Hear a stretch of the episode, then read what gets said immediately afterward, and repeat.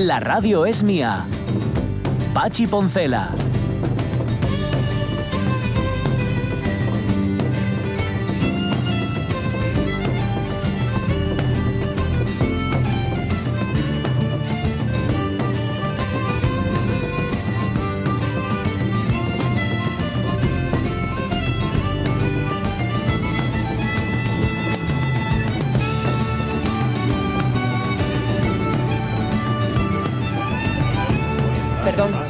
Cago, sí. Es que estábamos haciendo tiempo para que acabara de toser Sí, perdón, Avellaneda. perdón. No, no, bien, bien. La verdad es Es que que estos mocos bien. que vienen y van. Estuvo muy bien, estuvo Iván. muy bien ayer el dúo que hiciste con Susana Rubio. ¿Verdad? Me gustó mucho. Lo Tos- teníamos ensayado, pero no sabíamos cómo iba a cuajar. Tosíais los las dos. No, muy bien, muy bien. Sí, muy ¿eh? bien. Hombre, a ver, se nota que tú tienes experiencia zarzuelera. Eso. Tú eres retrechera como pocas. y- Susana Rubio, que lleva toda la vida en esto de la música. Y yo toso más. Es verdad, tú eres más grave. Tú eres más contralto. sí. Ella es más soprana. Sí, sí. Sí. ¿Eh? Sí. Eso, eso es. A ti te veo más barítona. Eh, sí, Fíjate lo que te sí, estoy sí, sí, sí. diciendo. De momento Sí. voy librando. Mira, nos manda un mensaje Maxi Areñez, dice que muchísimas gracias. Gracias a ti, que encima de estar malu, atendiste la llamada de las radios mía y todo eso que se suele decir en estos casos. Sí. Bien. Oye, mm, ya lo estás llamando, ¿eh? Es que hoy tenemos concierto, Sí, queridinos sí, sí. del alma. Hoy tenemos un concierto que, que a ver, ¿cómo, cómo explicar esto? Me- me- más que explicarlo, pon la música, Caunedo. Y que nos Atención. den los detalles. Eso es, mira.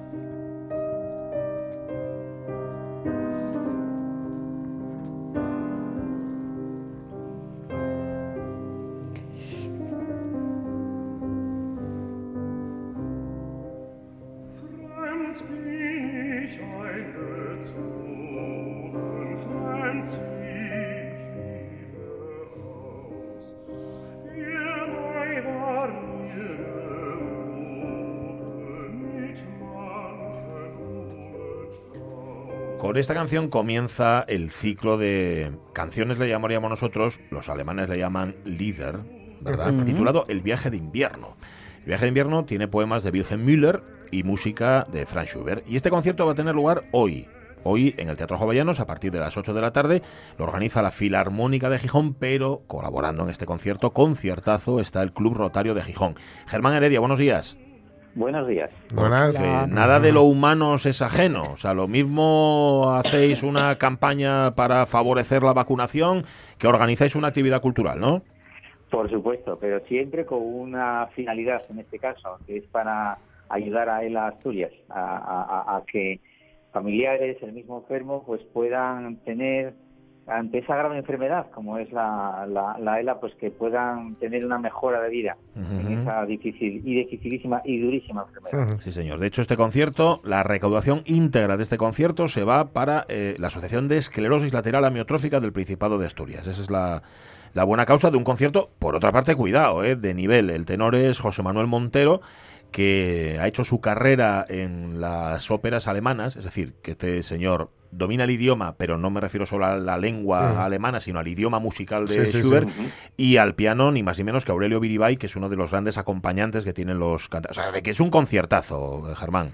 Te, te digo, no, no te puedo discutir nada ante un profesional como tú en la materia. O sea, ante eso me callo absolutamente, ya no hago ninguna broma porque efectivamente yo creo que es un, un conciertazo en el que se esta tarde en el Teatro Jovellanos a las 8 a las 8 de la, de la noche. Yo creo que para estas Navidades que está siempre repleta de, actos de solidaridad con multitud de pues de, de conciertos, de villancicos, pues esta yo creo que es una de las grandes ocasiones para que de una manera de escuchar pues a, a una gran voz como puede ser José Manuel Montero, a un gran pianista como es Aurelio Uribay, pues en este conciertazo del viaje de invierno de Franz Schubert yo creo que es pues bueno, uno, no, no uno más, sino el mejor. Voy a- vamos a presumir. Vale. Vamos a presumir Venga, porque un- el- venga, sí. hay que presumir de ello. Sí, ¿eh? señor. Tener en Gijón a estos dos eh, personas de la, de, de la música clásica yo creo que es un privilegio para esta ciudad. Pues sí. Oye, si te pido, y que nos quedan 20 días para que termine el año, si te pido un poco de balance, Germán, de lo que ha hecho el Club Rotario de Gijón, ¿me prometes que lo haces en un minuto? Porque, digo, habéis hecho muchas cosas, ¿eh?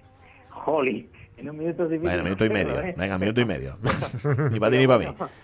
Mira, vamos a ver, eh, de- desde luego, pues mira, eh, hemos dado las becas a, pues a, creo recordar como a 50 o 60 alumnos de- de- del GEDO aquí en Gijón, eh, pues para que terminen pues sus estudios en las ramas de soldadura, etcétera, etcétera, que por cierto un éxito terrible porque casi el 100% de esos alumnos becados están encontrando un trabajo.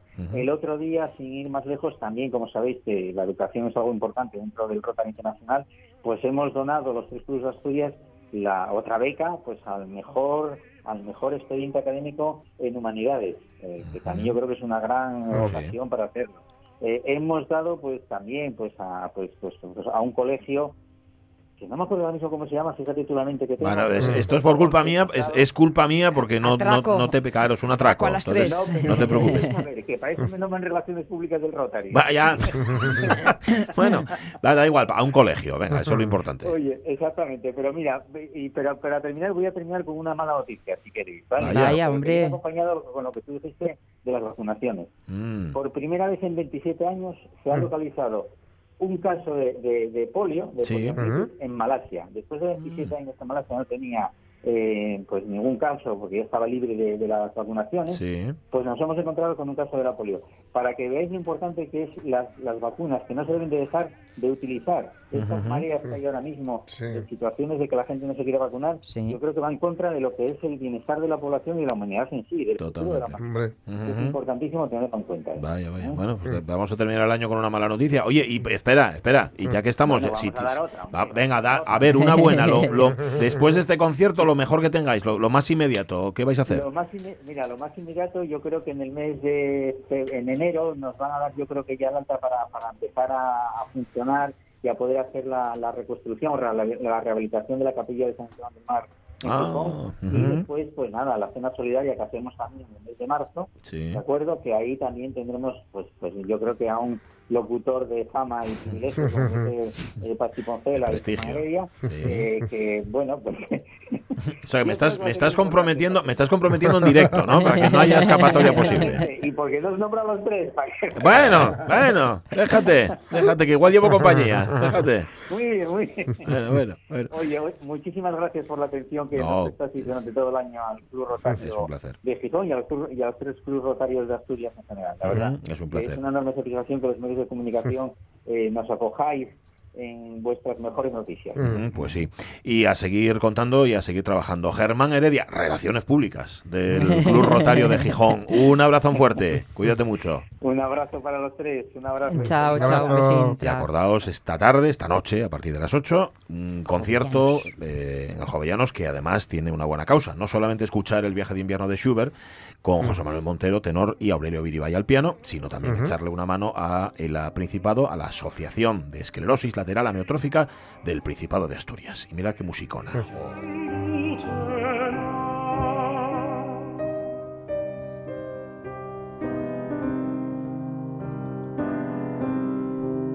Esto tiene un nombre en música, que no sé cuál es exactamente, pero que es como... eh, no es ruido de pasos, pero podría ser ruido de pasos. Tú cuando escuchas esta música te imaginas a alguien pa, avanzando, ¿no? Pa, pim, pa. Esto es muy, muy de Schubert, muy Schubert. Y así es como comienza el ciclo, que pasa por un montón de, de estados eh, emocionales completamente distintos. Eh, no termina bien. también, también os lo aviso. Ay, ¿eh? hombre. Ahora, ya acabo de hacer Estamos spoiler. guapos. Ay, bueno, pues hoy a las 8, no os lo perdáis y así echáis una mano. ¿Qué más cosas? A ver, eh, viene María Herrero dentro de un rato y hoy además, claro, ya podría decir aquello que dijo Fray Luis de León de decíamos ayer, sí. porque Fray Luis de León justamente le pasó eso, que retomó su actividad docente tal día como hoy, ¿no? Tal día como hoy. Sí, señor. Tal día como hoy volvió y dijo aquello de. Decíamos ayer que fíjate, yo le, le adjudiqué a Unamuno durante un montón de tiempo. Es que Sí. se les ha adjudicado a ambos y parece ser Y- que Unamuno sí, lo usó ser- haciendo eso remedio es, de... Parece ser que Ah, Unamuno lo vale. citó, Ajá. lo utilizó porque, bueno, él tuvo también sus problemas durante, en fin, la dictadura de Primo de Rivera y luego la República, etcétera. Ujú. Y parece ser que lo usó, pero la original Es es, la de Fray Luis de. León, que además eh, dirigió unos, unos versos. a- a- es, es una maravilla este, este hombre, cómo escribía y lo que escribía y todo. ¿eh? Y le, le- le eligió los, los versos que menos me gustan. Están muy logrados porque era un- tenía un talento tremendo, pero están muy llenos de rencor, diciendo que la Ah, envidia sí. le había dejado allí y tal, porque es cierto que, bueno, lo, lo comentamos muy brevemente luego, pero vamos, él, eh, fue por traducir, un- por hacer una traducción de la Biblia, por lo que le, le- en fin, le- le Ujú. castigaron. Del cantar de los cantares, si no me equivoco. Sí, es ¿no? que no se quería que, eh, Pero es que alcanzar, la, alcanzar Biblia tenía que ser un documento Claro, hermético, ¿no? Alcanzar la Solo Biblia, para- alcanzar la Biblia al común de los mortales suponía muchas cosas, ¿no? Mm. Es la gran diferencia entre una de las grandes diferencias entre el catolicismo apostólico romano eh, y las- los protestantes, ¿no? Que querían todo lo contrario, Ajá. que cada uno tuviera una Biblia en casa y la leyera y la estudiara. En todo caso, sí es cierto que los salterios, que es como todo el mundo luego aprendió a leer, eran, eran traducciones de la Biblia, porque era lo que te- te- tenías más en mente, era lo que oías habitualmente, era lo que más utilizabas, ¿no? Uy, los salterios. Salterios. No los Ernestos. Sí, has conseguido que No, son, sal, eh, sal, sal, con P- madre. con P delante. Pues luego escuchamos a Fray Luis y León en la voz de Jorge Alonso, que no es Sí. mala cosa tampoco. Y hoy recordamos, aunque sea con retraso, que hace 30 años nos dejaba Fernando Martín. La gente es más fuerte, es más alta, es más rápida. Mm. Y también porque la mentalidad es muy diferente, ¿no? Hay gente, yo creo que trabaja mucho más. También las reglas son distintas. Yo jugaba en una posición que no era la mía.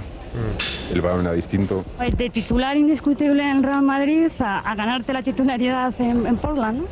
Sí, pero te puedo decir que solo hay 240 jugadores en el mundo que pueden jugar allí. Toma. ¿No veis que hasta tiene voz de alto y guapo? Sí, sí, sí. Tiene Sí, voz sí. así de hablo seriamente sé sí, lo sí. que estoy diciendo. Este- Representaba el mejor baloncesto eh, de los 80. Ahora cuando, cuando por, por el aniversario de la muerte, además es un aniversario, fueron 30 años, así más tal, eh, hicieron un reportaje muy chulo y una foto entre, pues, su- con su hermano Antonio Martín, que estuvo jugando en Gijón, además, Ah. y que ahora es, es directivo, no sé si, no recuerdo ahora mismo si es del Real Madrid o de qué, eh, o en la federación, no sé, algo está por ahí. y, y se reunió con Audi Norris. Audi Norris era, el, el, digamos, el, el- la némesis de Fernando Martín cuando volvió de, lo- de la NBA y volvió al Real Madrid. Eh, pues eran los grandes duelos en la, en la, en la ACB, eran entre Audi Norris y Fernando Martín. Y, y eran unos duelos que, que han- bueno, son ya una leyenda de- del baloncesto en España porque eran preciosos. Yo era del Barça, evidentemente, y jugaba al baloncesto y claro, yo, mi, mi ídolo era como Audi Norris, ¿no? cómo se movía. Audi Norris era un tipo de nivel NBA, Ajá. pero tenía las rodillas de cristal. Entonces se lesionaba con mucha frecuencia y no valía para el ritmo de la NBA, que es una locura, que juegan como 3 4 partidos a la semana, no, no podía aguantar. Y, y Fernando Martín era un tipo que no tenía... Era alto y guapo, es cierto, Sí. pero era muy rápido y no tenía la corpulencia de los pivots habitualmente. O sea, Audi Norris tranquilamente le, le sacaba a lo mejor 15 kilos, ¿no? Pero el, cómo se posicionaba, lo rápido que era y cómo metía las rodillas Fernando Martín, porque el, el baloncesto Hmm. Es que- muy de contacto. Que el otro iba ahí a... Es claro, no, y claro, claro, y, y al resto de pivots. La, la- la pena fue que en aquella época no era como ahora, y si ibas a la NBA no podías participar, no podías volver a jugar con tu selección. Ah, sí. Claro, Fernando Martín renunció a jugar con España, con la España medallista de plata, Sí, sí. pero Qué curioso, ¿no? Porque la NBA no es de... los jugadores de la NBA tampoco podían participar, por ejemplo, en los Juegos Olímpicos hasta el 92. Ajá. Era porque la NBA se suponía que era la única liga profesional que había en el mundo Sí. y luego el resto eran se consideran como amateurs. Anda.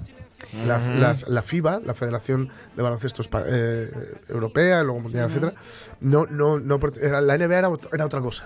No, no podían, es que era imposible competir. O sea, si, si los, a los, los Estados Unidos, España pierde la medalla de oro, o sea, la o mejor dicho, gana la medalla de plata en Los Ángeles no- 84 contra un equipo de universitarios, que eran los únicos que podían participar en los Juegos Olímpicos. Si participara la NBA, pues ocurriría como, como ocurre cuando mandan realmente a los buenos, que ¿Qué te barren? Te que te vale, barren, vale, ¿no? vale. te pasan por encima, entonces no podían. ¿no? Y ahí la cosa era que si un europeo iba, renunciaba a jugar con su país, no podía volver a jugar, porque si habías estado en la NBA, no podías volver a participar en una competición de la FIBA o no podías jugar en los Juegos Olímpicos, con lo cual Fernando Martín renunció a muchísimo. Pero claro, para los que éramos unos guajes, Ya. Mira, Luego, yo, yo evidentemente no llegué a nada, pero mi generación Era es la de. Navarro, la de, la de los la que luego ganaron el campeonato del mundo en Japón, etcétera, y para ellos decían que ver a un español ahí decían, Claro. ostras, se puede, llegar, sí, se sí. puede hacer. Y ahora, y ahora ya hemos visto que se puede. Claro. Sí, señor Taray. Ujú. Bueno, ¿qué dicen los oyentes justamente de sus ídolos? El ídolo de Cristina Rodríguez fue y será Escariolo. Ay, pone ella, no sé si solo por su juego. Dice Paulino Villar que 30 años como pasa el tiempo. Ídolos, la verdad, no tengo muchos, pero sí, el esblaugrana apodado La Bomba Navarro. Hombre. Era increíble lo que hacía, dice. María Muñiz nunca me dio para el baloncesto y No obstante, a Fernando Martín lo conoció, dice, en persona en el Palacio de los Deportes, pero me cayó mucho mejor Romay, que sí se paró a hablar con nosotros y además firmó autógrafos. Eso sí, agachándose, me, me imagino. Igual Dice- dijo, dice el Palacio de los Deportes aquí de Oviedo Ujú, que sí, vinieron a hacer un partido de exhibición. Yo estaba ahí. ¿Estabas? Yo no, era un neno, ¿eh? Yo estaba ahí y me trajo mi hermano Juan. A ver, porque era la selección que había ganado la- Claro. la, medalla, ¿no? Ajá. Y ahí estuve, estuve. Además, con ese, ese mm, uniforme tan ochentero que llevaba con unos pantaloncitos que no dejaban absolutamente nada a la, a la imaginación. Ujú, Es verdad que se, no, se nota y les marcaba todo, ¿eh? Ay, ¿Qué quieres que te cuente? Dice Lockhart. que, que también jugó al baloncesto. Que no me acaba de convencer el baloncesto. Ah. No llevo bien eso de que cinco segundos duren tres minutos. Bueno, exagerando un poco o, o no. Y de que la liga sea lo más aburrido hasta los playoffs. A mí que me den el rugby. O, y del baloncesto, mira que se lo quede quien quiera. Bueno, mira, Cristina Toro, por ejemplo, que no es muy fan tampoco, iba a ver al Gijón baloncesto. Sí. Cuando estaba en grandes competiciones y además iba con su padre, es el recuerdo que tiene. Alberto Madieu era del Juventud de Badalona, de la época de. Margal, Jofresa, Viracampa, se llamaba de aquella el Ron Negrita El Juventud, Ron luego Negrita. el RAM Mm, Juventud, sí. y luego el Montigala Juventud, Sí. y ahora vaya usted a saber. Ahora a punto, pues está a punto de desaparecer. Ahí Sí. anda Villacampa intentando. Pues qué- intentando pues salvarlo. triste, ¿no? Es que el- al Ron, Negrita Juventud, a Juventud le, le pasó, o sea, es, le- eh, es una lástima, pero lo peor que le pasó fue el Barça. Ajá. Porque el Barça le empezó a fichar Claro. jugadores. Eh, perros, ¿no? A Montero, a, a Jofresa. Lo descapitalizó, ¿no? Claro, entonces se quedaron todos grandes jugadores. A, a Ricky Rubio, Ricky Rubio, el gran Ricky Rubio, Sí. que está en la NBA, empezó en el Juventud y acabó en el Barça y luego en la NBA. Entonces quedaron ahí un poco tal. Dice Rubén Martínez, yo lo conocí porque fue novio de Ana Obregón. Ah. De baloncesto no sé nada. Claro. Así, Y, eh, resumiendo. Monse Rubio dice que era una guajina cuando un entrenador que teníamos que era un, no sé cómo decir para no ofender a nadie, me hizo sentirme como el culo, dice, Vaya. ahora sería bullying. Jo, pues qué recuerdo tan triste, ¿no? Ya. Marce Gijón, ¿qué dice? Buenos días, yo he visto muchos partidos de baloncesto, aunque no profesional, pero mi hijo de pequeño fue un gran jugador de este deporte, así que me tragué muchos de la NBA en televisión y, y- y mucho más en el grupo Covadonga. Ajá. Entonces uno de los más admirados era Michael Jordan. Como pa, ¿no? Hombre, Hombre. Dice Salvador Fernández que aquella medalla fue mágica en un país de bajitos y monopolizado por el fútbol. En Mieres hasta se cerraba una calle. Y una cafetería llamada Playoff organizaba concursos de mates y triples al mejor estilo Bronx. De ello puede dar fe Alberto Rodríguez, que por ahí andaba dándole a la canasta, es verdad. Que Alberto Rodríguez era muy eh, baloncestero, sí, señor. Carlos ¿Qué Tuñón, jugué en mi época de colegio hasta que me empezó a gustar más salir de fiesta que hacer deporte. Viví la época de Fernando Martín en la NBA. Era del Juventud, de José Antonio Montero y Jordi Vilacampa. Jugaba en el Spectrum 48K más Ostras. Plus eh, al juego de a Fernando Martín. A ese juego nos parecía que era el colmo del verismo ¿Eh? y eran cuadrados. Pues No, ya ves. Eran todo cuadraditos. Tengo encuadernados los cuatro tomos que formaban los fascículos de Mi baloncesto, de Díaz Miguel, con sus sistemas, técnicas, historias, del que siempre me hizo gracia la foto que adjunto con De la Cruz, colgado del brazo de Tachenko. Es Y veía y grababa en VHS todas las madrugadas La Noche de las Estrellas Hombre, con con Trecet. Ramón Trecet. Exacto.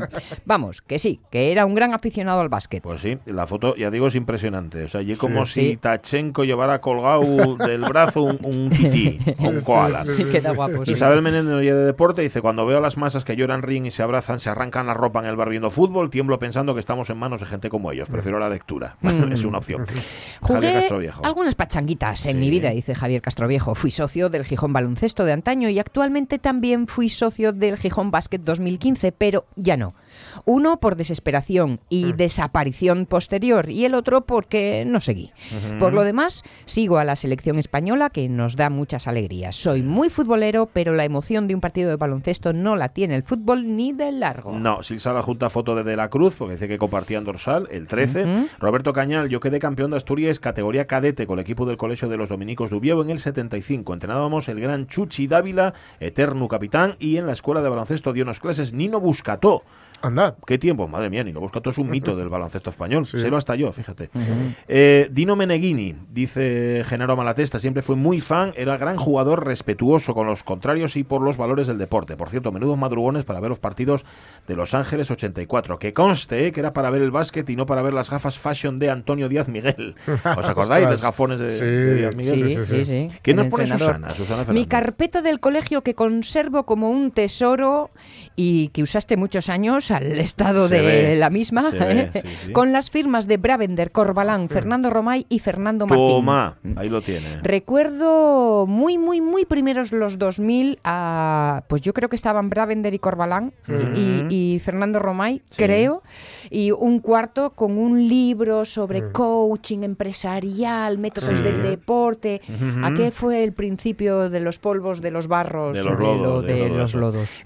K dice que sus hijos jugaron en aquel básquet de los 70. Mi ídolo era Carmelo Cabrera. Sí, señor. Y Alfredo García Vázquez pone una foto, aunque era alto para la época, 1,91. Aquí me tenéis en Mieres hace 30 y bastantes años, en un torneo entre bares y discotecas con Xenón, sentado con pantalón largo y con nuestro impresionante coach, siempre fenómeno, Laude Martínez. Sí, señor, que ye, si no me equivoco, el de las gafes de sol. el que sale ahí. Natalie Castañón se acuerda de Epi, Laura Hernández Suárez de, dice tenía una camiseta de los Chicago Chuls porque era de la plaza, el mercadillo de, de toda la vida, y estuches y móviles para ir a clase. Jugaba con los mis hermanos en casa mi abuela, el mi ídolo era Michael Jordan, hasta que un día llevé un balonazo que me dejó con los gafes rotes y echando mocos colorados. Así que rompí cualquier vínculo para siempre con el baloncesto. Madre mía. Bueno, eh, no los vemos todos, no por nada, sino porque no nos da tiempo. Pero vamos, que ahí salen nombres como Corbalán, Wayne Robinson, Walter Sviak, que si no sé quién es, tengo que decirlo. Yo soy de la época de Emiliano y cuando los tiros libres todavía se tiraban con cu- así a cuchara. ¿Acordáis vos que se tiraban así para arriba? Sí, sí, sí, sí, sí. Desde hace muchísimo tiempo. Y jugó, mira, Angelina Sotelo jugó al básquet en el Boca Juniors. Anda.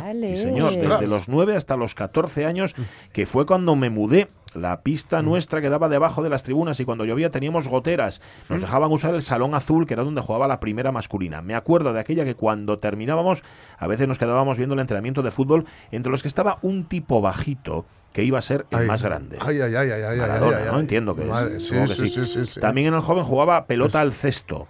Pelota al Pelota cesto al es cesto. seis jugadores, 20 minutos y 20 minutos, y según los tiros se puntúa. Ese con nueve años medía unos 60, pero no llegué mucho más allá, dice Angelina. Bueno, el baloncesto, que es muy emocionante, sí es verdad. ¿eh?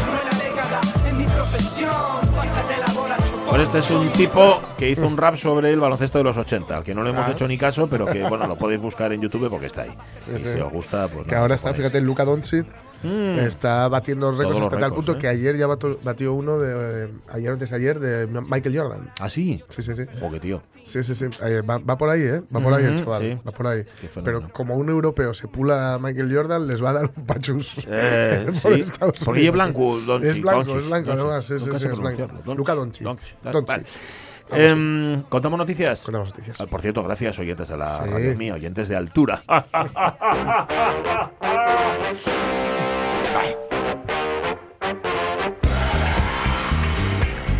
Bueno, pues cuenta tú algo, a ver, porque yo aquí no veo nada. Venga, tira.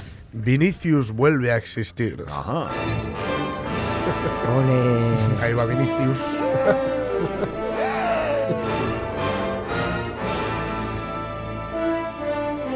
Dalo todo, Vini. ¿Pero había dejado de existir o algo? Esto es un titular del As. Ah, Pero claro, con esa épica Vinicius vuelve a existir. Madre mía. Vamos a dejar de fondo y a leer esta noticia. Quae Ujú. Senatus Populus Quae Romanum. Sí. O con la- tal vez con la voz de, de Baltasar en Benur. Ah, sí. De Austina, sin No se lo esperaba. Y muy poco. No parece un Marco Franco. Dale, dale, lo normal.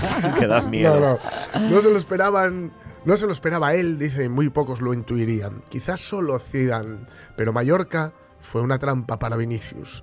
El 19 de octubre, en Sommoy, un Madrid de secundario se salió de la trazada. Aquel plan B dejó la última derrota, 1-0, blanca, una derrota blanca, Ah. y luego pones 1-0, sale mejor Sí, mejor. este curso y un damnificado, el brasileño, pese a su meritoria actuación entre tanto gris. Nada volvió a ser lo mismo desde aquello para Vini, rebajado al máximo en importancia. O sea, es- eres rebajado al máximo No. en Y- O importancia. sea, es el mínimo al máximo. Es un Mis- poco rajoyesco. Maximini, sí. Como si hubiera pasado de moda. De los siguientes ocho, par- ocho partidos, solo entró en la lista de cuatro y jugó en tres. Mm. 36 minutos, un 5%, al margen de polémicas por su situación. Era como si no existiese hasta este sábado. Ay, amigo. ¿Qué pasó este que sábado? Vinicius vuelve a existir. Ah, En esa larga espera, 49 días desde su última titularidad hasta regresar ante el español, a los 11 elegidos de Zidane no le temblaron las piernas. Cuentan quienes le conocen que Vinicius es madridista y solo quiere triunfar en el Madrid. También que mira su pasaporte 19 años, 19 años tiene. pero tiene que mirarlo. ¿eh? ¿Cuántos años tengo yo? Está como mi madre, la pruebe. y entiende que los palos a su edad, y más en un club como en el de sus sueños, son incluso más lógicos que las alegrías. Ajá. Por eso, ni se ha planteado marcharse cedido en enero. Le falló lo que acostumbra, la definición. Ya, ya lo dije yo. Aunque en sus intentos, que exigieron el mejor Diego López, que es el portero, y en sus envíos desaprovechados por Benzema, se intuyeron una mirilla más afinada. Puede que también lo viera así Zidane, que no suele dedicarle elogios, y sí se mostró más cariñoso en la rueda de prensa posterior al 2-0. Los jugadores quieren marchar- marcar siempre, pero no le pido gol. Hoy hay que destacar su trabajo. Ajá. Lo ha hecho muy bien, defensivamente y ofensivamente, Hmm. como todos. Con todo, ¿no? ¿Para qué vamos a estar? Con todo. Además, jugando menos últimamente. No tengo dudas con Vinicius, dice Álvaro Benito, que es un exjugador Ajá. y comentarista de la cadena rica. Sí. Va a ser un jugador imparable. Unos jugadores y unas personas maduran antes que otras. Llevará su proceso, que acabe mejor las jugadas, pero será imparable. Ya lo es. De hecho, Mira. Va a serlo. No, no, no, no, no perdona. ya lo es. ya lo es. Rectifico. Tiene una velocidad supersónica. Oh. Hay que cuidarle, dijo en bueno, Carrusel Deportivo, que es un programa Ya caro. la de cadena, sí. Vinicius. Caro. Es un programa caro. Sí, ¿eh? Vinicius vuelve a existir. Solo queda que a Zidane no se le olvide. Que no se le olvide y que estando Vinicius ya estamos todos o casi todos. Ajá. ¡Pijos! ¡Magníficos! Y además está casado. ¿Sabéis cómo se llama ella? Ole. Se llama incontinencia. Incontinencia suma. Incontinencia suma. ¿Pero qué es esto? Esto es intolerable. Os ordeno que os dejéis de reír. ¡Silencio! ¡Silencio! ¡Silencio a la guardia! ¡Cogedle! ¡Cogedle! ¡Con orden, y cogedle! Vinicius vuelve a existir. Ahí Sí, está, señor. Vinicius. Y va a ser Magníficos, ¿eh? Sí, chaval, sí, sí. 19 Marco años Publio tiene. Vinicius. Señor. Ahí lo tienes, con nombre de senador Romanosque Porropobulos. Romanos. Romanos. Senatus cuac. Ah, Populus, Senatus Populus Qual cue- Romano. romano. O sea, el Senado y el, Senado. SPQR. Correcto. Ahí está. Bien, eh, de tal astilla ya se sabe. Yo soy Pablo Emilio Escobar Gaviria. Muy bien. Mis ojos están en todos lados. O sea, ustedes no pueden hacer una puta sola mierda en el departamento de Antioquia sin que yo me entere. O lo que sí, sea. señores. No pueden mover un dedo. Ah, eh. Un día yo voy a ser presidente de la República de Colombia. Ah, bien. Y bien, me gano la vida haciendo negocios, así que pues fresco, tranquilo. Fresco. Ustedes pueden aceptar mi negocio o aceptar las consecuencias. Plata o plomo. A ver, Eso- cuando- a eso se llama un discurso Totalmente, motivacional. Sí, Sí, sí, tú además cuando escuchas esto y ves que es tu hermano y "Bueno, pues oye, si mi hermano lo- es un hombre de negocios, pues yo también lo voy a ser. ¿Sabéis que Pablo Escobar tiene un hermano, uno por lo menos que sepamos, y lo que a lo mejor no sabéis es que ha lanzado un móvil? O sea, no es que se lo haya lanzado a alguien, sino que ha lanzado al mercado. Un móvil plegable que, atención, promete evitar el espionaje de los gobiernos. Acordaos que su hermano Pablo cayó precisamente por sus hablanzas en móvil, o sea que no viene tan de lejos la cosa. Pues sigue el hermano del narcotraficante, el más conocido de todos los tiempos, Roberto Escobar, que es el hermano, alias El Osito. Ah, mira qué bonito. Ha decidido aprovechar el tirón comercial del apellido familiar para lanzar el producto con el que pretende revolucionar el mercado de la tecnología, el Escobar Fold 1.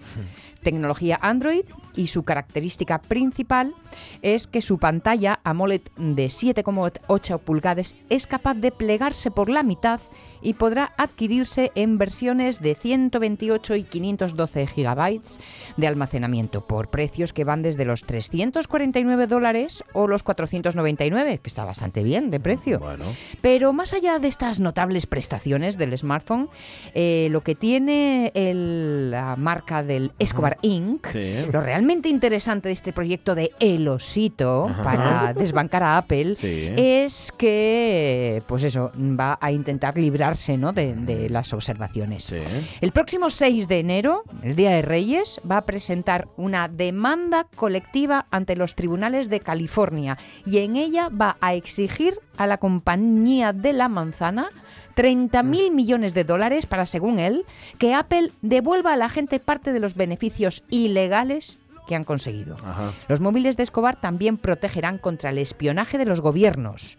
Lo de doblar está bien, pero también tenemos una seguridad especial en el teléfono. Esto hace que sea muy difícil para cualquiera escanear el teléfono en busca de comunicaciones entre personas cercanas, como Bluetooth, y también para que los gobiernos tengan acceso a los dispositivos. Ajá, o sea que va a ser un lío no solamente para los gobiernos, sino en general, para todo el mundo, ¿no? Poder desde ahí, que, ¿por qué no puedo conectarme con tu móvil? ¿Por qué no puedo? Bueno, no lo sé. Es un narcomóvil. Es un narcomóvil, correcto. Así que Esto es nada. un deep móvil. Sí, usted decide, un iPhone o un Escobar. Plata o plomo. Sí, señor. Ay. O manzana. Pues habrá que o pedirse coca. plomo. No lo sé, habrá que ver, habrá que ver. Son los Tigres del Norte cantándole a Pablo Escobar. Claro, si la tecnología puede mirarnos, la Mm. tecnología también podrá hacernos invisibles, ¿no? Es posible. Eh, bueno, con Mira, esto es Tsunami Democratic, es toda esta historia, que es una aplicación y que se mueven a través de Twitter y tal. Están teniendo muchos problemas el gobierno español, de hecho no puede Sí. des- de, de romperlo, romper el código, etcétera. Y además es que las compañías se niegan a, facilitarles nada precisamente por tema de, Claro, de, de de protección, ¿no? privacidad y Claro. protección de datos. O sea que está, está siendo un problema. Igual que está siendo un problema eh, de seguridad el, el rollo de Telegram. Telegram precisamente funciona tan bien Sí. la privacidad Sí. que se está utilizando para, para el mal. Claro, esto Ya. es lo malo Ya. de una herramienta. Todo Ya, ya, ya, puede ya. ser malo o bien utilizado. Ya bueno, pero antes también peleábamos contra los ladrones y no había. ¿Por tal, qué le ¿no? sacáis O sea estos que- temas a Sonia Avellaneda? No le saquéis estos temas a Avellaneda, No, no, pues si yo no dije ¿eh? nada todavía. Pero empiezas a calentarte. Esto, esto me lo conozco yo. Esto me lo conozco yo. Libertad de expresión. ¿Cómo? Sube la música, hombre, qué libertad de expresión. ¿Qué te has pensado? ¿Es una democracia esto? Es una orden como los jesuitas. Bueno, a lo que vamos. Poesía, poesía, por favor. 1576 en España y tras permanecer encarcelado sin juicio Hmm. desde el 27 de marzo de 1572, cuatro añazos, Ah, por haber traducido la Biblia a la lengua vulgar sin licencia, tal día como hoy, eh, Fray Luis de León, poeta, humanista y religioso agustino, es absuelto por el Tribunal de la Inquisición. Absuelto sin haber tenido juicio, por otro lado. Pero bueno, al impartir su primera clase en su cátedra de Salamanca tras casi cinco años de ausencia, comienza con la frase Dicébamus o dicébamus externa die, es decir, decíamos ayer.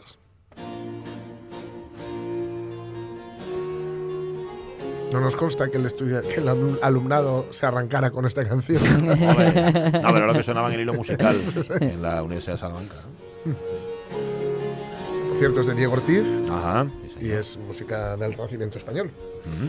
Eh, ya digo que el hombre, bueno, es una maravilla lo de Fray Luis de León, todo lo que hace, pero tiene uno muy mm, así largo, que bueno, lo, lo he acortado en la medida de lo posible, donde se ve un poco su visión del mundo.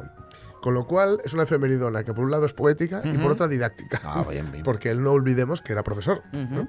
Y decía, los que tenéis en tanto la vanidad del mundanal ruido, cual áspida al encanto del mágico temido, podréis tapar, tapar el contumaz oído, es decir, a lo que viene a continuación. Porque mi ronca musa, en lugar de cantar como solía, tristes querellas usa y a sátira la guía del mundo la maldad y tiranía. Escuchen mi lamento los que, cual yo, tuvieren, su- tuvieren justas quejas, que bien podrá su acento abrasar las orejas, rugar la frente y enarcar las cejas.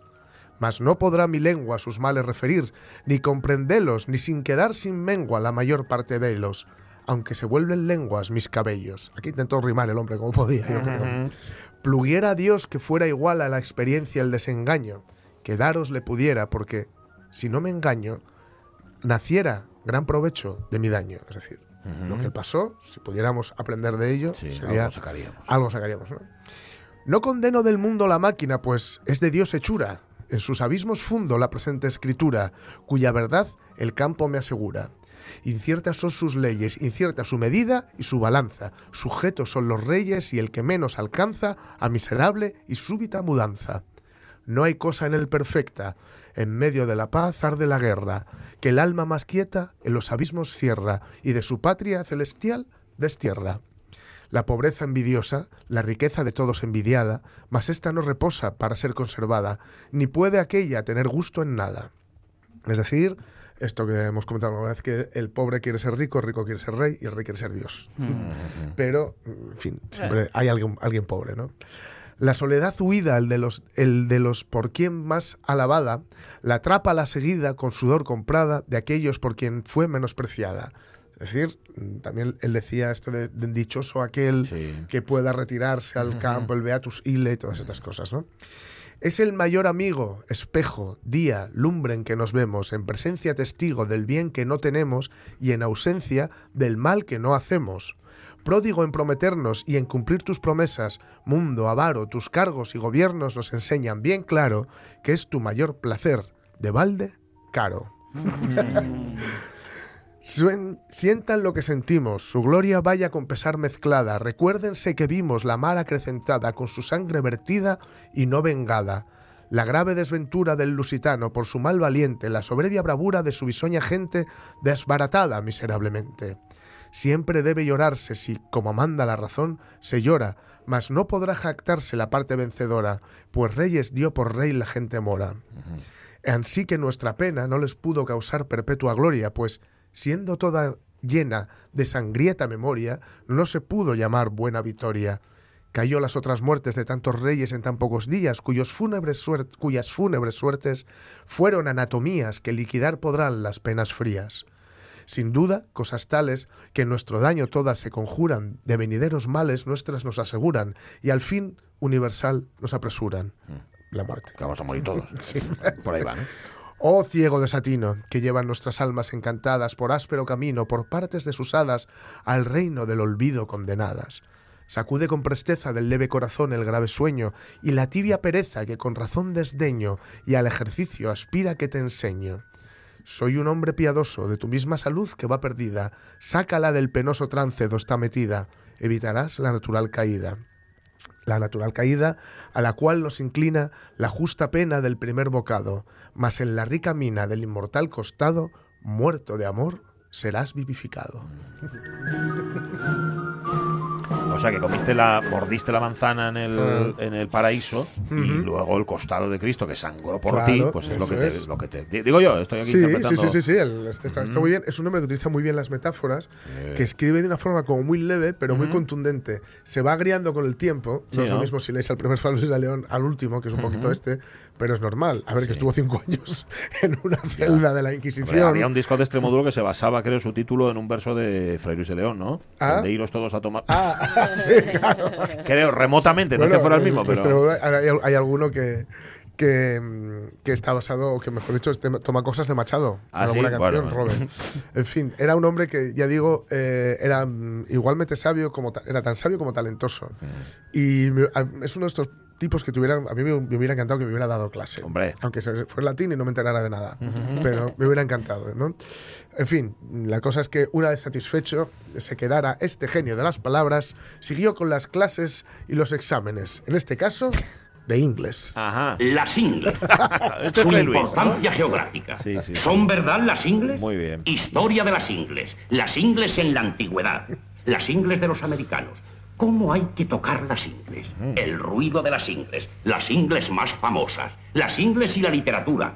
Un kilo de ingles. Las ingles de los niños. Las ingles y la cabeza. Relación Sí, si la la hubiera. Las ingles en Andalucía.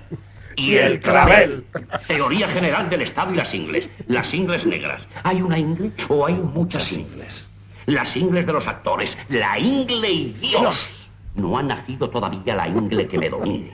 Las ingles descabaladas. ¿Su por qué? Las ingles putas, dibujo a mano de las ingles. ¿Es carne la ingle? El jaque a la ingle. ¿Satisface hoy en día una ingle? ¿Qué ingle? Ahí estamos.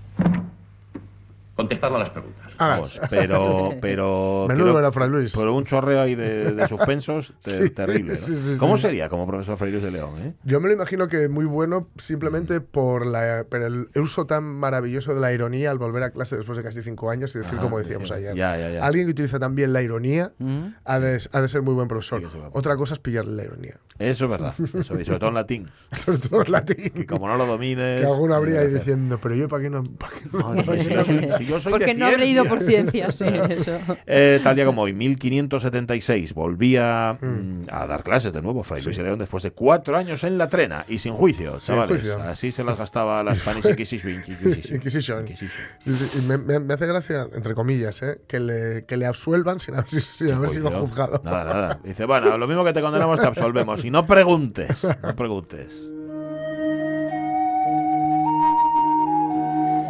Ay, las 11 y 47 minutos de la mañana. No sabemos cómo era como profesor Fray Luis de León, Hmm. pero María Herrero como profesora. Ay, amigos. Bueno,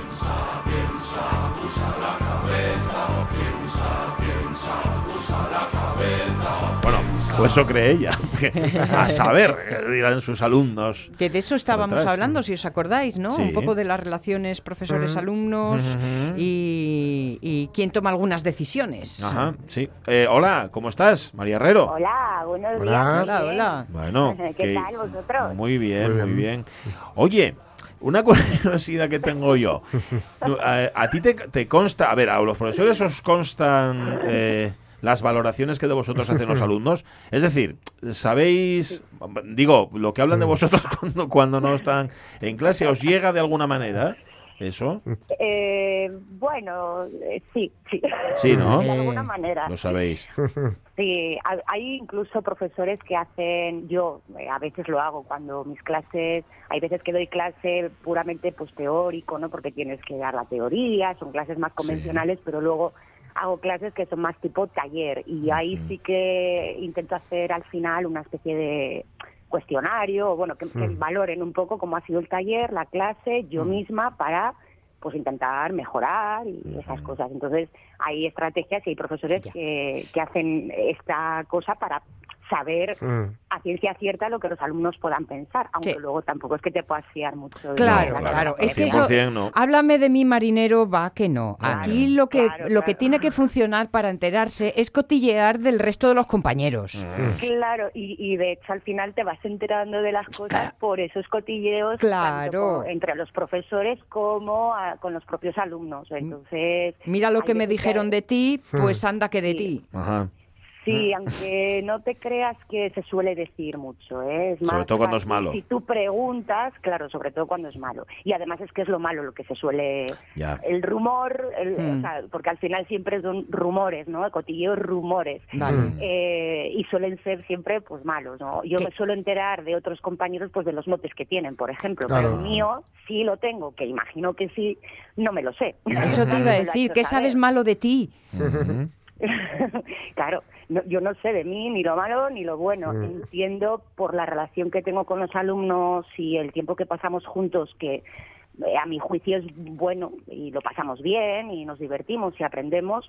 Bueno, pues que tendrán una buena valoración, pero eh, a lo mejor lo que quiero pensar. Ya. Hombre, a ver, eso, eso en el trato tiene que notarse de alguna forma, ¿no? Eh, claro, yo lo noto precisamente por eso, pues porque de alguna forma vas eh, agarrando confianza. Yo lo noto sobre todo en esto, ¿no? En que los alumnos pues confíen en mí, vengan y me cuenten pues problemas que puedan tener, porque sobre todo pues cuando eh, te requieren es pues porque necesitan solucionar algún tipo de conflicto, etcétera.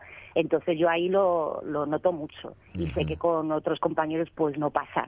Claro. Pero bueno, eh, hay, hay alumnos que tampoco conmigo, ¿sabes? Hombre, también, también tu, tu materia y tu forma de hacerla Sí. llegar a los Claro. alumnos es muy proclive a todo esto, ¿no? Eh, claro, efectivamente, además yo priorizo la, la, la parte personal de la Mm. relación con los alumnos. El otro día, por poner un ejemplo, eh, justo entré en la clase y tenían allí montada una bulla, pues porque habían tenido un problema entre ellos y estaban dándose voces, gritando, bueno, pues eso, con un conflicto pues nos dedicamos toda la hora a intentar ver cuál era el conflicto, cómo solucionarlo, si había intención o no de solucionarlo, porque también a veces hacen estas cosas pues para hacerte a ti perder el tiempo. Bueno, Ya. también, claro. Sí, sí, sí, el viejo truco. Claro, y eh, para mí no es una pérdida de tiempo porque porque lo priorizo, como decía antes, no la parte personal y si hay un conflicto habrá que solucionarlo antes de podernos poner a trabajar otras cosas. Y ellos yo creo que sí que hay veces que, bueno, no es que se lo inventen, pero sí que se sacan un poco de la manga pues eh, pequeñas cosas que les puedan pasar para engancharme y sacarme un poco de la materia e ir por, un poco por, por donde ellos quieren. Sí, como hacemos con esa nosotros. cosa de que se piensan de que estamos perdiendo el tiempo. Pero yo creo que es muy valioso Mm. y es lo que enriquece esa relación de confianza y, y que luego, bueno, pues cuando se van, que yo ahora ya tengo suficiente experiencia como para hablar de alumnos que ya se han ido del colegio y vuelven y Mm. vienen a visitar o se ponen en contacto contigo. Entonces, todo eso, aunque no lo veas igual en el momento, a la larga sí que lo vas viendo. Claro. Y luego otra cosa en cuanto a los cotilleos y los rumores que, que pasa cuando, en, en mi caso, por ejemplo, que tengo esa relación así de confianza, que me entero de demasiadas cosas que no quiero saber. Ah, ¿A qué te claro. refieres? Pues tanto de los propios alumnos, de sus vidas, sé, de cosas que hacen y que a lo mejor son un poco pues que recriminables, vamos a decir, Ya. o- Sí. Que bueno, yo siempre intento, pre- prefiero saberlo, eh, ¿sabes? Aunque mm, a- aunque a la larga no quiera, porque siempre al final terminas con esa responsabilidad, pues yo qué sé, si sabes que un alumno pues fuma canutos, por ejemplo, Sí. ¿no? Ujú. Pues eh, por un lado yo prefiero saberlo pues para estar alerta de lo que está pasando y en qué circunstancias se encuentra, pero por otro lado tienes esa cosa de ¿y ahora qué hago con esta información? Claro. Claro, te puedes ver Claro. metido en algún lío tremendo, sí. Hombre, Porque yo claro, sé, de, sé de alguna sí. historia de, en ese sentido de tener confianza con el profe o con la profesora y tal, Sí, y decir sí. pues, pues temas de embarazos y de eso, cosas así sí, que, que te ponen en un brete tremendo, ¿no? Que son menores de edad, entonces, claro. Efectivamente, son menores de edad. Tú tienes la responsabilidad de comunicar a, lo mejor a las Claro, familias ahí de está. hasta qué punto, porque si el alumno está confiando en ti, de hecho, este ejemplo que has puesto tú de embarazo Sí, el- sí. me ha pasado hace poco. Oh, Bueno, sí. Difícil, me parece nada muy difícil, la- ¿eh? Ujú. Que no, no pasó nada porque la nena al final pues no fue un susto, ¿no? Sí, Pero sí. bueno, sí que venía al colegio con un disgustazo, Claro, además tenía claro. examen conmigo al día siguiente y Mira, Bueno, como profe marchó. entiendo esta responsabilidad de adulta, profe, pipo, papu. Ahora, soy tu alumna, no te hablo más, ¿eh? Si se lo dices, si se lo chivas. ¿no? Claro, entendedme. Claro. No solo yo, Sí, pero sino es- yo y todos mis Pero- compañeros. pero- pero Claro, un profe o una profesora prefiere que no te hable más a que no te hable más en la cárcel. Lo entiendo, lo entiendo. que, Claro, oye, claro. Ya, pero mira, Sí, es- pero ahí sí, sí que es un dilema y es un, es un problema el poner límites. Bueno, siempre lo es, ¿no? Los para los padres, los Mm. para los profesores también. ¿Hasta qué punto el padre es colega? Que ya hemos visto que no, eso no funciona, Claro. que no No. puede Y lo- funcionar, y pero, los pero- profes y los profesores igual, ¿no? O sea, no, no podéis ser colegas de vuestros alumnos. No, no podemos ser, bueno, por lo que habíamos estado hablando anteriormente, no podemos llegar a ser colegas por no dejarles sin esa eh, figura Mm, de sí. Claro. responsabilidad que se supone que somos. Pero bueno, yo sí que opto pues por eh, mantener esa confianza, ¿no? En el Mm. caso de la chiquilla esta que tuvo este susto, pues yo en este momento preferí pues, hablar con ella, intentar darle yo pues, eh, Mm. pues los consejos oportunos que, que se me ocurrieron en el momento, intentar tranquilizarla y eh, incitarla a que pues lo hablara en su familia, que los problemas gordos, Claro. como pudiera ser ese, eh, mejor que en casa no se resuelvan en ninguna parte, ni con amigos, ni conmigo, ni con nadie más que en su casa. Y que, bueno, pues ese miedo que pueda tener, que a ver, hay que pasarlo, pero, pero bueno, que hay que confiar en la familia si se tiene un problema. En este- Entonces yo tiro por ahí y me guardo la información. No voy a decirle a los padres, oye, mira, que tu niña Claro, anda claro. haciendo cosas por ahí. en este, en este estar así un poco ambivalente, ¿no? De profesor y colega, yo tenía un profe que en clase de usted todos, nosotros sí. a él, él a nosotros todo usted. Sí, Pero en sí. cuanto salías del patio del instituto, entonces era José. Claro, Mm. es Sí, que también hay que, hay que ver claro. cuál es el, digamos, el, El contexto, el contexto, ¿no? El que te trates con él, claro. ¿Con, Claro, con- quién estamos hablando Claro. ahora? Mm. Claro, claro, claro, sí, sí. De hecho es que sí que hay que poner unos límites y sobre todo hay que respetarlos porque también pasa mucho que y a mí me pasa, ¿eh? Que Mm. pones unos ciertos límites, unas normas, un, pues eso, por- que te llamen de usted. Yo Mm. en ese caso eso no lo hago, pero otras cosas y luego al final vas dejando un poco de manga ancha porque bueno, total, que pasa, no Mm. pasa nada porque llegue dos minutos tarde, no pasa nada porque sí Mm. que pasa, ¿no? Claro. Tienes que marcar ahí y ser eh, pues lo suficientemente. Rígido Claro. y a la vez flexible. Es que claro, Mm. es un Es complicado, es complicado. marinera. Sí, sí, sí. Porque es que Sí, si, es si no pasa nada porque llegue tarde, entonces cree que no le va a pasar cuando llegue a la universidad o a Sí, al un trabajo. módulo Claro. o a lo que sea, y luego al trabajo, ¿no? Mm. Y si no asume sus responsabilidades entonces, va a creer que no ha de asumirlas más adelante. ¿no? Sí. Entonces, Claro. claro. Y luego ahí veo también otro problema y es el que por intentar ser justo se supone tienes que tratar igual a todos tus alumnos, pero no todos tus alumnos son iguales. Mm. Con lo cual no pasársela a uno puede ser lo correcto y, y- y, sin embargo deberías de poder pasársela a otro. Mm. Sí, claro. Sí que, Complicado. bueno, es complicado porque sí que tienes que personalizar, aunque tienes que tratarles a todos igual. Yo ahí Mm. también me paso un poco por, ¿sabes? Yo intento, pues, a- a- Mm. según cómo voy conociendo a los alumnos y según voy viendo pues su actitud, sus Mm. capacidades, etcétera, Claro. voy poniendo un poco la esos límites, esas normas, esas exigencias de la Mm. propia materia, dependiendo del alumno. Claro. Y una cosa que Mm. quería comentar, ya desde que hemos empezado a hablar de este tema, y el otro día, hace un par de miércoles, creo, hablábamos de diferentes sistemas educativos, etcétera. Sí. Y ahora en España, bueno, ya desde el 2015 que se implanta toda esta cuestión de las competencias, no sé si Sí. suena. Sí, Sí, sí, sí, sí, sí. Es un poco, bueno, un poco no, es un jaleo, es un rompecabezas. sí, sí, sí. Es una pesadilla. Es una pesadilla. Y ahora aquí en Andalucía, no sé si en Asturias pasa lo mismo, Mm. imagino que sí, al profesorado nos están formando para poder Mm. trabajar eh, con, eh, pues eso, eh, en base a competencias, Mm. estándares de aprendizaje, evaluar, bueno, Sí. es todo un cacao maravillado que Mm. nosotros nos Sí. cuesta trabajo entenderlo y ponerlo en práctica. Así que no me quiero imaginar Claro. que los alumnos lo lleguen a entender esa forma de evaluar y las familias. Ujú. Pero sí que es verdad que cuando te metes en el meollo y en el rompecabezas que supone, la idea es precisamente poder personalizar Mm, más sí. la evaluación que haces sobre los Mm. alumnos. Sí, sí, que no sea, que no sea un número simplemente, ¿no? Sino que haya vari- varios parámetros para, para, cada, para cada asignatura. Yo lo, yo lo recuerdo del, del, del máster que no entendía nada. Que no, Claro, tenía que que- explicarme una y otra vez lo que era la competencia en lingüística y no Pero sé luego lo qué. tal. Pero luego lo entendí. Ah, bueno. Es cierto, lo que pasa es que eh, iba a decir duplica, triplica o cuatriplica El el trabajo. El del, trabajo, pro- del- del profesorado. Sí, sí. Efectivamente, Él, la, la cosa es que cuatriplica, vamos a decir, el trabajo Mm. del profesorado al principio, a la hora de Sí, planificar sí, y sí, sí, sí. programar, pero a la larga se supone Sí. que te lo facilita, Sí, sí. porque lo que haces es evaluar esas competencias, que son Mm. pocas, lo que pasa es Sí, que sí, luego sí. se disgregan Claro. en diferentes y pequeños trabajos para tener muchas notas Sí. y todo eso si lo tienes bien planificado pues no tienes que pensarlo dos veces lo piensas Sí. una vez y luego ya lo tienes hecho Bueno, pues Eh, mira, espera, espera, espera, espera, espera. Sí. Guarda, guárdatelo. Guárdatelo y hablamos de competencias, si te parece, la semana que viene, ¿vale? De los pros y los contras que tiene educar de esa manera, ese modelo que ahora mismo tenemos encima de la mesa.